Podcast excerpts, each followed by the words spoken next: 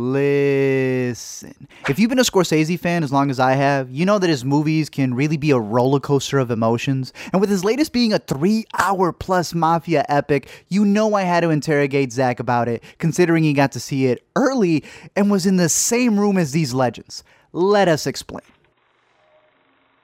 So, what we do on Let Us Explain is dive deep on something that we can't stop thinking about for other people who can't stop thinking about that thing too. That means we'll be talking about some spoilers, but we're not going to get too heavy mm-hmm. into them because this is a movie that's not out yet. Yeah. So don't worry if that's not your thing. We're before we jump into the spoilers, let's talk more generally about The Irishman. I'm your co-host Zachary Shevich, and joining me, I heard he paints houses. It's Arturo Zurita. Hey, I have no idea what that means. We're making this video because Zach was able to catch the freaking premiere of this movie. Like, there's the premiere, then the critics got to see it, and there was a seat right next to Zach, but I was back home in Chicago, couldn't go to New York. He had a free seat right there with who in the crowd? Um, I mean, I believe we saw Marty Scorsese, Al Pacino, Robert De Niro, and then the one that really Joe ticks Pesci. me off, Joe Pesci. I want, I've been wanting. Oh my goodness! So this is a movie I'm very excited for because for myself, growing up with AMC Mobster Month, uh, I always that was my Shark Week before the month. Uh, I loved it so much, and now that this movie's about to be out, I was like, all right, look, I haven't seen it, but we've done this before. Sometimes I haven't seen the movie, or you haven't seen the movie, and we'll be able to answer each other's questions. So if you haven't seen The Irishman, don't worry I'm not gonna get spoiled for myself, but what I hear is that it's almost the penultimate mobster movie for a man who almost I don't didn't create the genre, but when it comes to like mentioning some of the best mobster movies out there, a lot of people would go with Scorsese, his Goodfellas, his Casino, and now he's got not a swan song per se, right? But we'll yeah. talk about it. We'll talk about. it. I'm excited absolutely. We'll, we'll get into a lot more detail. Uh, but yeah, I was lucky enough to catch that uh, world premiere of The Irishman at the New York Film Festival. Uh, this is the latest Marty Scorsese movie, hey. a guy who has made some of the most iconic movies in cinema history. And as you mentioned, par- particularly, he's made some of the most iconic uh, mobster and crime movies in history, whether that's Mean Streets, whether that's yeah, uh, from the start, uh, Goodfellas, whether that's Departed. He's he's an iconic filmmaker, and he's reuniting with one of his favorite on-screen partners, Robert De Niro. Another yes, one of his frequent on-screen collaborators, Joe Pesci, and somebody who like it's it's kind of mind-boggling to think that they've actually never made a film together, him and Al Pacino. And this is a movie that takes into uh, consideration kind of the actor's legacy and uh, mm-hmm. uh, you know the the big thing that people have been talking about in the lead up to the movie is that they spent a lot of money on this de-aging process to make Robert De Niro, Joe Pesci, Al Pacino all look younger, like they're more younger selves in several scenes in this movie. Uh, so that's a, a lot of what people have been talking about. But to me, that's ultimately not the most interesting interesting thing about this movie. Uh, but I don't know where you wanted to start out with uh, in regards to The Irishman. I'll start off with before anybody goes to see this movie. How much Scorsese should you be catching up on? What specific Scorsese should you be catching up on leading up to this movie, especially because of the content matter and how it how it uh it's looking at older mobsters rather than the good fellas that we remember watching in the 90s. Right. Well, I think one of the things about this movie, uh, being that it's nearly three and a half hours long, and when I say mm-hmm. nearly, I mean it's three hours and twenty nine minutes long, uh, is that it it's trying to create that history for you in a way. Uh, what the de aging ultimately serves in this movie is so that you can get a full sense of their lives. It's not so that they can be uh, 30 or 40 or 50 for the duration of the movie, it will it does lead to them being older men. Um, it's just so all of that you can see that transition in one package. So I don't know if you necessarily need to have seen a lot of the Scorsese movies to appreciate that okay. journey. That being said, I think that because Goodfellas is so integral to the the the beats of this genre, because Mean Streets is so uh, integral to the beats of this genre, and because those are also famed collaborations with the likes of Robert De Niro, with the likes of Joe Pesci, that will add to your enjoyment of the movies. Also, it's because those movies have such such a more violent legacy that I think uh, seeing the contrast in The Irishman would be helpful. So, eh, you know, if I'm uh, preparing homework for somebody, I say you have to see Goodfellas. You probably should see Mean Streets, Casino, and The Departed. Uh, you know, there's probably a few others that you could throw in there. Most of the stuff that uh, he's done with De Niro, you know, I mean, Taxi Driver is probably something that will uh, be worth watching before this movie, even though it's sort of unrelated. Mm-hmm. But ultimately, it, it, it's kind. I think that's part of the reason it's so long is that it can kind of stand up on its own. Okay, that that's regard. good. That's pretty dope. Uh, I don't know. If, feel free to add some other stuff. My biggest thing when it comes to a cast like this is the acting. Yeah. And you know which actor, great cast. Yeah. I mean, the thing is, you know, there are some people who have been talking about some of the other roles, um, but it's basically the the people that I mentioned who are the most uh, notable people uh, in it. There's actually a, a surprisingly prominent Ray Romano part that's pretty fun in this movie too. really? Yeah, yeah, He's been doing that a lot lately. Just appearing in movies and going like, "Hey, hey, yeah. everybody Uh, loves and- Raymond." Yeah, and Bobby Cannavale shows up a bit. Um, Really? yeah, so Wow. there's So, give me the, really- give me the scope of the story uh, of it being three hours, and you're telling me does it jump back and forth? Is it done There is a- chronologically? It's done pretty much chronologically. It has the classic framing of a guy talking about his life. So uh, it. it opens on Robert De Niro in a ro- in a retirement home. So you know we are jumping back and forth in that sense where it's the older Do- Robert De Niro reflecting on his life. Uh, but I, it goes from that part. It, it does, and there is a little bit of time jumping throughout the movie, but for the most part, it's chronological, and it cool. goes from Robert De Niro in that retirement home to him when he's younger. I, I will say it is a little bit fuzzy because, you know, while the de aging for the most part looks good, it's not exactly clear how old they're always supposed to be.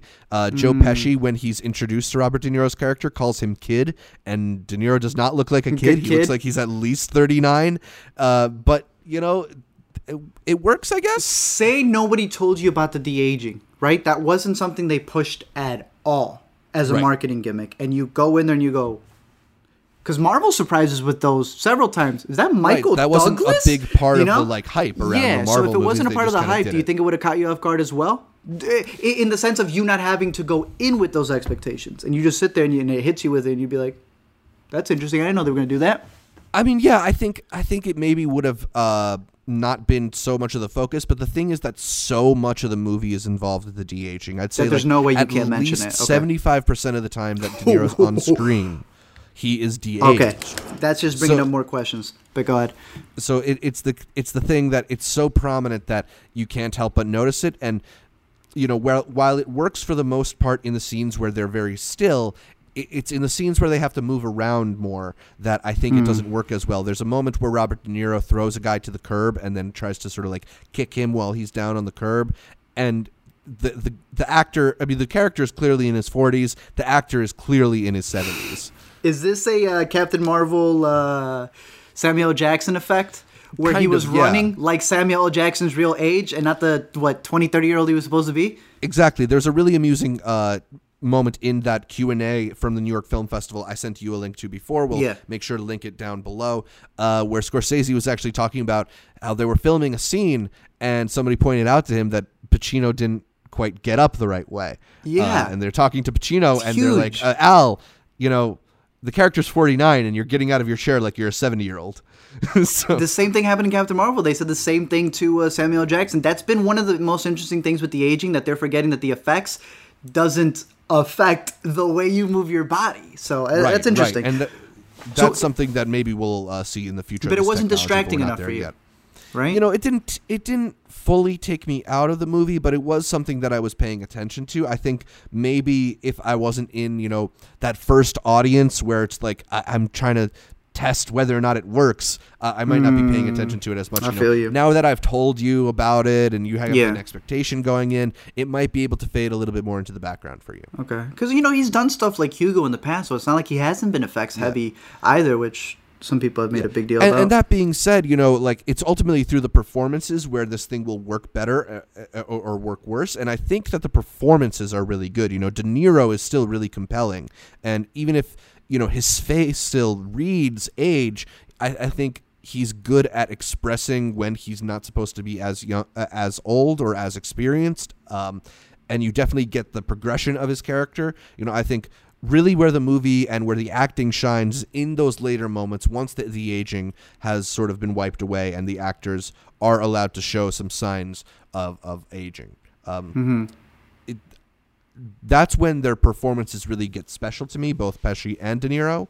Um, yeah, so so yeah, I mean, I think ultimately it's the first two thirds kind of really serves the the latter third. Um, in that sense, is it a little slow? Maybe, yeah. I mean, it still is a I'm not too concerned about that, Scorsese. but yeah. it, it's still a Scorsese crime movie, so all his all of his movies have a certain pace to them, and there's banter and there's fun moments. But you know, it's it's it's, it's an extended movie, and um, I will say that even at three hours twenty nine minutes, it felt it felt faster than some two hour movies I've seen. Faster than Silence? Previous? Yeah, definitely faster Yeah? than Silence. Although Okay. you know, to, to may, Silence actually might be an interesting thing to add to that homework assignment list because Yeah. the end of this movie is Yes. much more contemplative in the way that Silence is. The way that you've described it to me, it's a more uh, it's these guys contemplating life, which again, that's some of the most recent stuff that he did with uh, his, his Catholicism, which is a big reason why he had made Silence and had been wanting to make that for a long time.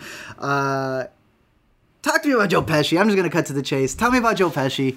Well, this is such an interesting performance for him too, because it's it, he is such a warmer character than I think we're used to seeing him portrayed as. You know, he's got He's this wise guy. edge in, in, in a lot of his movies. You know, uh, the iconic Joe Pesci scene is funny, funny how, where he is threatening clown? someone. Yeah. and, and I think in this movie you see a much more uh, reasonable guy, a much more in control guy. He's he and De Niro have a very loving relationship in the movie. You know, uh, and I think it's a very great performance because you know I, on Twitter I was seeing a lot of reactions about who was the standout actor in this movie. And it, to me it seemed like pretty 50-50 on people complimenting Joe Pesci and people complimenting Al Pacino. And Mm, I like while I get I get the Al Pacino comments because Al Pacino is a really, you know, dynamic screen presence and he has a fun role. This is kind of like classic Al Pacino. He's he's loud, he's yelling, he he's uh, you know, ma- he he's being the center of attention. It's not necessarily something we're not used to from Al. Did- but this is something that's a lot gentler than what we're used to seeing from Joe Pesci From Joe Pesci. Okay.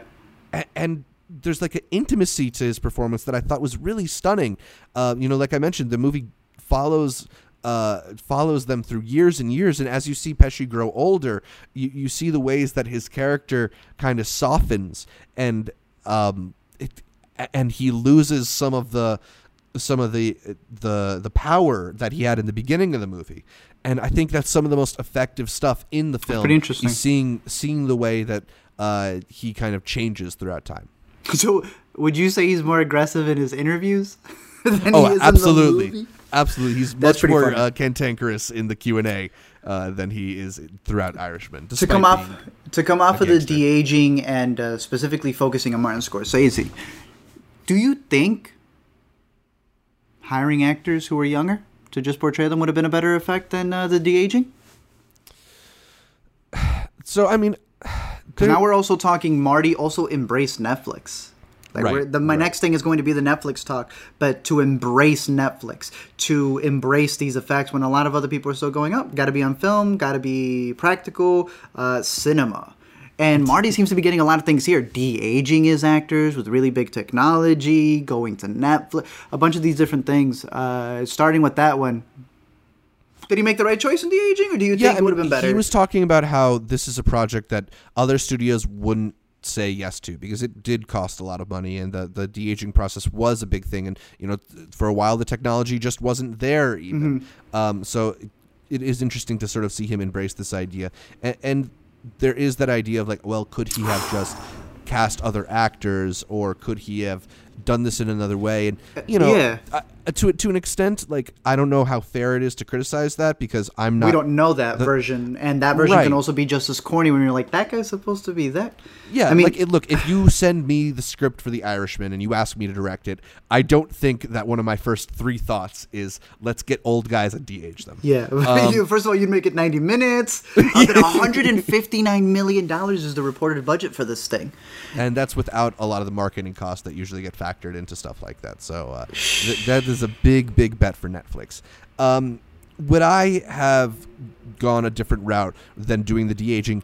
It, pot- potentially, I see the benefit of We're doing not the de-aging. Scorsese, yeah. I, I think like maybe it would have worked a little bit better in the more traditional uh, getting a younger actor and aging them up Mm-hmm. idea. But you know we mentioned the idea of this being kind of like a legacy me- movie for Mm-hmm. Scorsese. And like if you buy into the idea of the metatextual narrative sort of enhancing this film, if you buy into the idea that knowing De Niro and Scorsese made Goodfellas together, made Mean Streets together, made all these movies that have such a violent legacy uh, to them, and are now revisiting that under sort of a different context, under the uh, circumstances of being later in their life and reflecting on all they've done. Um, if that all sounds interesting to you, then the the de aging process is worth it because it adds so much to the to the idea that this is something that these guys are putting out as a statement. Um, if you're just looking for like what would have made the movie The Irishman most effective, then maybe getting somebody a little younger in there uh, for the majority of it Yeah. could have oh, worked. then yeah, no, that's a great way. to put it. that's not what the purpose of the movie is. yeah. Then I really do think you should be watching and seeing the relationships these collaborators have had with each other. I feel. Absolutely, yeah, Yeah. And you know, for us, for guys like us, that's really interesting Yeah. to see how uh, they've evolved. And you know, uh, there's a moment in the movie where uh, De Niro shows up, and the de aging tech- technology makes him look not just like a younger De Niro; it makes him look like Taxi Driver De Niro. It's really That's weird. scary. Yo, he Yeah. looked like what's his name in Neighbors 2 when he comes out dressed up as him. I gotta Yeah, ask looks this like question. Dave Franco for some yeah, reason. I gotta ask this question. Yeah. They're all Italian.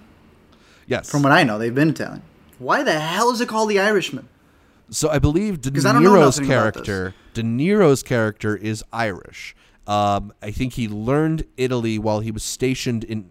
Sorry, learned Italian, while he was stationed in Italy during a war.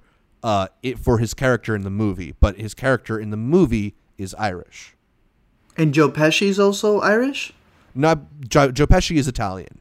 Just about everybody else that shows up in the movie is Italian. Okay. It, it's not even the title that I would have gone with. I mean, it's the Irishman is such a bland title, and I there's a part of me that thinks it's not the title Scorsese wanted to go with either, because there's two separate title cards in the movie for Get out. there, there's it says I hear you paint houses, which is the name of the book that it's based on, and to me is a badass title, especially once you know that paint houses is kind of like mob slang for kill people. Yeah. I hear This you is like paint when- houses. Bro, this is like when they removed uh, and they called it uh, Live, Die, Repeat or Edge of Tomorrow Edge when of originally Tomorrow. it should have been All You Need Is Kill. Yeah, That's, oh my goodness. Maybe Yeah, we're in the age of multiple he's getting his titles way for in some movies, I way. guess. Yeah. Interesting. He was able Yeah, to get but what else do you want to know? I mean, like, uh, it- you know, I Well- like I've mentioned, I thought this was a really interesting movie that fits into the legacy, although it's not necessarily better than films like Goodfellas or The Mm-hmm. Departed or Casino. I, I think, particularly in its last hour, hour and a half, really uh, has a lot to say, like similarly to those movies. Uh, So, and uh, it's totally worth watching if you like those types of films. Uh, in terms of just 2019 within the year, uh, is it up there in your top 10 for you personally? Um, you know, when I when I finished watching it, I didn't think that it was going to rank very highly for me, and then I kind of sat down and with my list on Letterboxd, and I was looking at some of the other stuff I've seen. It's like, you know, there It's is kind of a lot there. It- It's it new is- Scorsese. It's a, it's new Scorsese. It's there's only Right. so low that I can rank it. I kind of had the same thing. We we talked about the new Tar- Tarantino. I um, walked out of it kind was of just about to ask you if you had to Yeah, compare I- the two. Who did the better release this year? and that's a really good question. We I- had I- new Scorsese, new Tarantino this year, bro. And they're probably going to be going head to head at the Oscars uh, in, in many ways. So. that'll bring my other question where it comes to the categories where you think it should be nominated. There was a big announcement that Netflix is really pushing its um, uh, technical aspects of this movie, from cinematography to the de aging, uh, in order to be something. I don't know how that's going to do with Disney and you know the movies they got that are Right. also doing the same thing, but Right. Well, Yeah. um, if you look at some films like uh, Benjamin Button or whatever that have done some Mm-hmm. I- similar-ish ideas, they've gotten visual effects nominations. So I wouldn't be surprised if this got into some uh, some categories like that. can it beat the Uh, raccoon talking? I don't know. we'll see. I, I also don't know what the visual effects branches are really looking for. Well, so- I think what they're looking for, and correct me if I'm wrong, but they're looking for movies that are like theme parks. Yes. And that way, you know, there's a, a lot more visually to be seen. And I'm not sure if Martin Scorsese. right. He, it's not really the kind of movie that he makes. So um, I, I would not be surprised to see this in a few categories like uh, visual effects, uh, maybe in production design. uh, probably in cinematography, as are, are most Scorsese movies. They're very compellingly shot. Uh, Steve Zaillian, who wrote the screenplay, I, I think will get nominated. I think that the question when it comes to supporting actor is if this movie will get one nomination or two, not whether or not it'll be in there. Okay. Um, you know, I think ultimately, uh, it, it's one of those movies where maybe once the awards start coming in and everybody starts giving awards to Pesci or everybody starts giving awards to Pacino, uh, one guy will sort of fade to the back of the race. But I don't know if either one necessarily uh, stands a better chance than the, than the other. I would guess, just as an Oscar observer, uh, that Joe Pesci, given that he has not been in a movie in over 10 years, um, has a better shot yeah, here. yeah, yeah. Um, I could see De Niro getting in for acting too. You know, we've talked on other Intercut episodes about how this is a stacked year for Best Actor, which is the only reason why I feel like maybe he's not a lock. Um, but in recent years, it's felt like when a movie is uh, a front runner for Oscars, it doesn't just get like two or three nominations; it gets like five or seven. So, Yeah. if Irishman is really going to stay in this front runner status, I would I would expect a couple acting nominations, uh, maybe a Best Director nomination for Scorsese, and probably a Best Picture nomination as well.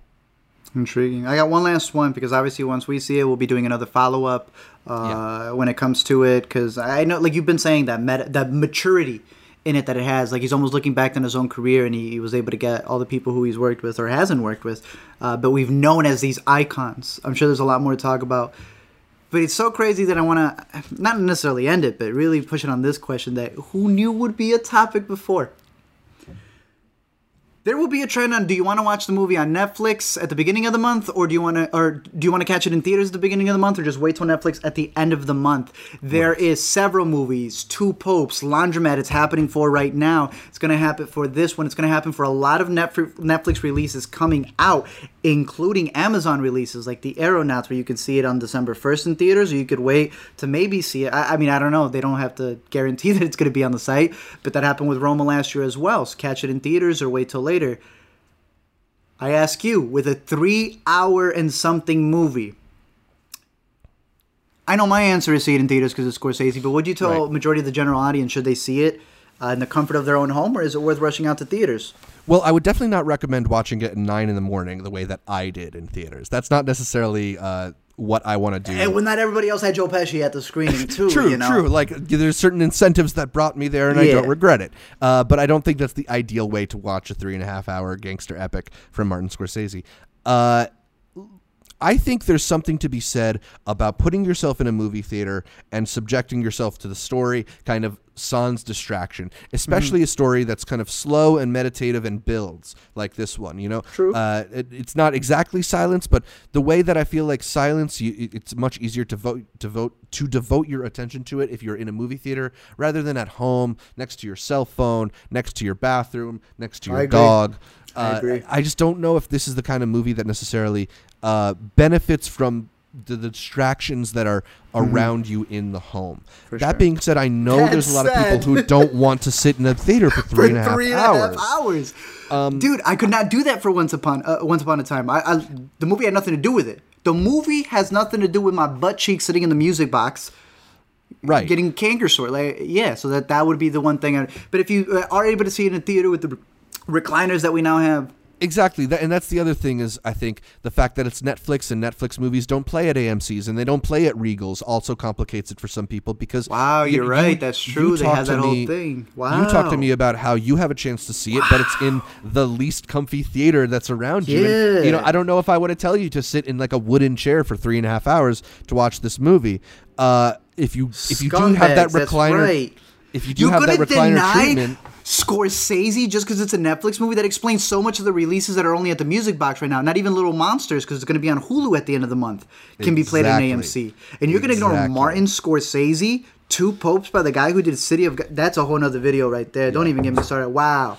You know Yeah, what? so, Support Netflix. Support your local st- indie streaming sites. That's ridiculous, man. That's to- crazy. so I don't know. to That me, that's me the thing. It's like I do think it's a movie that's better experienced in the theater, but I, I'm also realistic, and I'm not I'm not gonna tell you to drive an hour away to like the comfy theater that happens to be playing the Scorsese. Bro, I did that for Silence, and I had to sit like this because the seats were all jacked up. I was like, "Look, I'm not asking for a massage chair, but for three hours, take care of my cheeks for a little bit." Like, I don't know, man. How's your popcorn? Like twenty seven dollars, three payments of twenty nine ninety nine, but I can't get a comfortable seat over here. That that really sucks that AMC is not playing it, and those are the number one recliner people.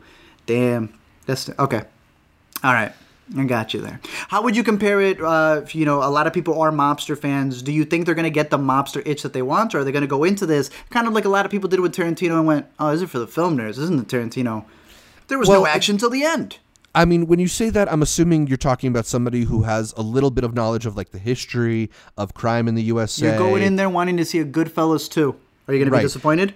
And the thing that we haven't mentioned yet is that Al Pacino plays Jimmy Hoffa in this movie, like the, the Yeah, I just that up a little bit. Yeah, I was like, what? like head of the Teamsters and, and notorious mob operator. Uh, you know, like that's it, it, the the way that the movie sort of uh, crosses paths with history, like almost like a Forrest Gumpian crossing paths through history, is kind of is intriguing and adds another layer to it. That's the thing that's most interesting in the middle bit of the movie to me. Um, so if you are somebody who's just very interested in the the the mob genre of films, uh, there's definitely a lot here for you. Yeah. Sounds good. Sounds good. All right, I'm excited. Absolutely. Well, I think that's about all for this edition of Let Us Explain. We'll be back with more thoughts on The Irishman once Art gets a chance to see it. But uh, if you've seen it or if you're looking forward to seeing it, let us know in the comments down below or by shooting us an email, intercutpod at gmail.com. You can also catch more from me, Zach Shevich, by following me on Twitter, Instagram, or Letterboxd at zshevich. And check out my YouTube channel, youtube.com slash multiplex show. Art, where can people catch more from you? Find me at the A to Z Show on Facebook, Instagram, Twitter, and Facebook. I think if it wasn't something that I mentioned, also let me explain on the similar sites. Uh, but you can catch me here every week on the Intercut Podcast. Yeah, you can listen to every episode of the Intercut Podcast on iTunes, SoundCloud, or your favorite podcatcher. I happen to like Overcast. Then make sure you're subscribed not just to the audio podcast, but to the video feed as well on youtube.com slash intercutpod, where you can catch our bright, smiling faces as we break down the latest in entertainment. Find new episodes of the Intercut Podcast every week. And please leave us a comment, like the video, considering heading over to iTunes to leave us a five star, five star review, and like our Facebook, Instagram, and Twitter pages. All of them are at Intercut Pod to get updates throughout the week from me, from Art, from all the guests that we feature here on Intercut. Thanks again for tuning in, and until next time, whenever whenever somebody tells you they're a little concerned, they're very concerned. Wish I knew what that meant. I will soon.